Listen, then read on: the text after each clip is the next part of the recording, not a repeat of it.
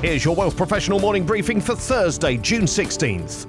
It was a tough day Wednesday for the team at Wealthsimple, with a significant number of their colleagues leaving the business just months after it ended a stellar year. Following a meeting earlier in the day, CEO and co founder Michael Katchen confirmed in a letter to staff that 159 people were leaving the firm due to changes to market conditions.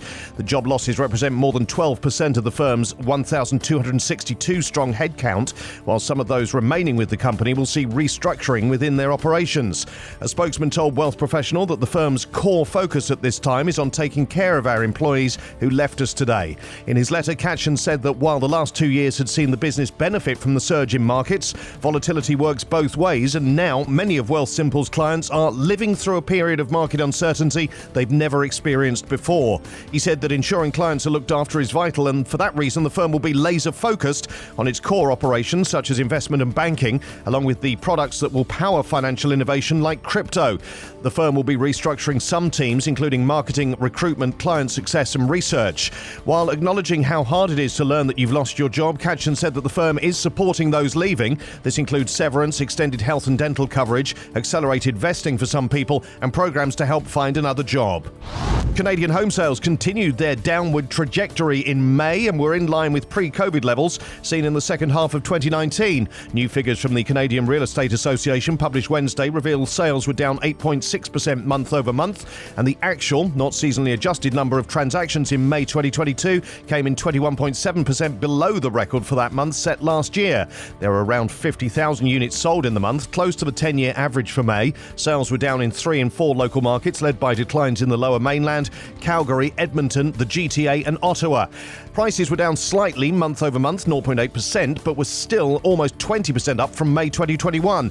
The national MLS HPI benchmark price was $822,900. Economists predict that the Bank of Canada will follow suit next month after the Federal Reserve raised its main interest rate by three quarters of a percentage point, the highest increase since 1994. The US Bank Authority stated on Wednesday that the country's benchmark rate will be lowered to a range of 1.5 to 1.75% to combat rising inflation. While the BOC has lately raised its interest rate by half a percentage point twice to 1.5% in June, Governor Tiff Macklem has signalled that he's prepared to move more aggressively. CIBC economists believe that the BOC will raise rates to 2.75% this year before a slowdown in GDP and inflation convinces the bank to stop. New research by the Boston Consulting Group has found that digital wealth managers received 14.5 billion US dollars in capital in 2021, accounting for 11% of total worldwide investments. Strong equities markets, good corporate profits, and a rise in demand for real assets propelled global financial wealth to a record high of 530 trillion US dollars in 2021.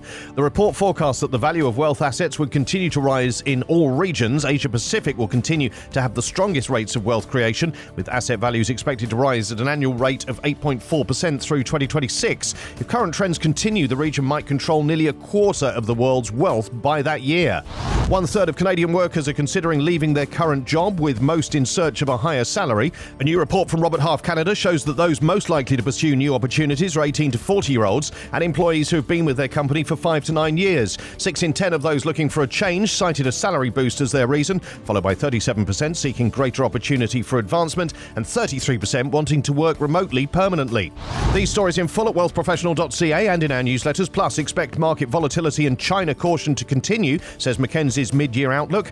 An asset allocation strategist argues that traditional balanced portfolios have life in them yet, and with inflation at scorching hot levels, is the Fed's credibility at stake? For Wealth Professional Canada, I'm Steve Randall.